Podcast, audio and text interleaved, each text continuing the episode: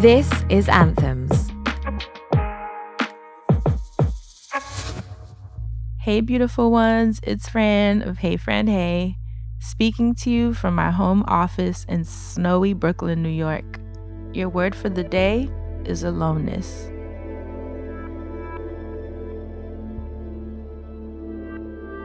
I grew up in a household with 10 adults. Yes, 10 adults at all times, give or take two or three, actually. I had that one uncle who was having a hard time finding work for a long time. So, feeling pressured, he went and signed up for the military. And then I had the aunt who married the very first boyfriend she met because all she knew was she was getting up out of that house the cousin who was always falling on hard times, but just needed a couch to crash on here and there. He just needed to know it was available. The occasional family friend from back home on the island who just had to find their footing in a strange new world with a strange new language. And then there was me, little old me. This was a house full of adults. As you can imagine, this was no place for a child, literally and figuratively. There was no waking up to Sunday morning cartoons with a big bowl of sugary cereal, no cool rug with the ABCs, or lesson plans on the wall, no easel for me to draw on when I felt called to it, and definitely no trail of toys all throughout the house. When I turned 10, and my mom said we had finally been picked from the public housing waiting list and would have our very own two bedroom apartment. I was over the moon excited. The thought of my own room. What would that even look like? And better yet, feel like? Except she got married, and you know, she was trying to create her dream family unit, but it was off. It didn't fit. I didn't fit. We had what felt like all the room in the world now, and there was still no space for me. When I got old enough, I went ahead and followed in my aunt's footsteps. That first real adult relationship, or at least what I perceived to be an adult relationship, when he knowing what I was going through at home, said, Come, come, come stay with me. I got the heck out of Dodge. But it was his home, his stuff everywhere, his literal world that I was trying to squeeze myself into. And though he meant well, I never felt settled.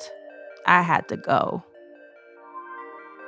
I headed back to New York, got my own place with no idea where next month's rent was going to come from, and began pouring energy into my life as a creative. But here I was, stressed out of my mind about rent, utilities, groceries. I gotta keep this house clean and do laundry. And one thing they don't tell you is furnishing an apartment from scratch is expensive.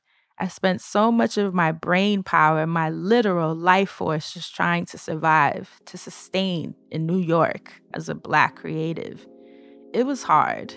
Finally, an apartment with just me and all of my stuff, but now there was no time for me. So when I would hear my friends stressed about their timelines, when would they finally meet their person, have their babies, the cat, the dog, I would feel so disconnected to that type of longing, wondering but have you even met you? Have you had time for you? How are you so sure that who you're longing for isn't actually you? And this is a very loaded question because society is not exactly designed for us to find the answer. Living alone is a luxury for most. Working a job with a livable wage that allows for room to even be? What is that? But I was experiencing a major exhaustion that no sleep could fix. Deeply, deeply disconnected. I knew I needed to be selfish. Regardless of my age, regardless of my timeline, it was now or never. I took four long years to be in deep reverence with myself. For me, that looked like no dating, no leaning on my vices, none of my day to day escapism. I needed every minute I could find to focus solely on myself, a long term retreat. It wasn't supposed to be that long, and people asked, Aren't you lonely? Lonely? I was really enjoying myself. I had never paid myself that much attention with that much intention, had never poured that much of my mind, of my energy into just me. And there was so much to catch up on. What did I want? What did I need? What did I like? Who was I and not in relation to someone else? How could I expect the universe to design an experience that felt good to me if I didn't even know what felt good to me? Aloneness is a remembering, and then a watering, and then a blooming. Thankful that I made space for it, because it has informed every decision I've made since.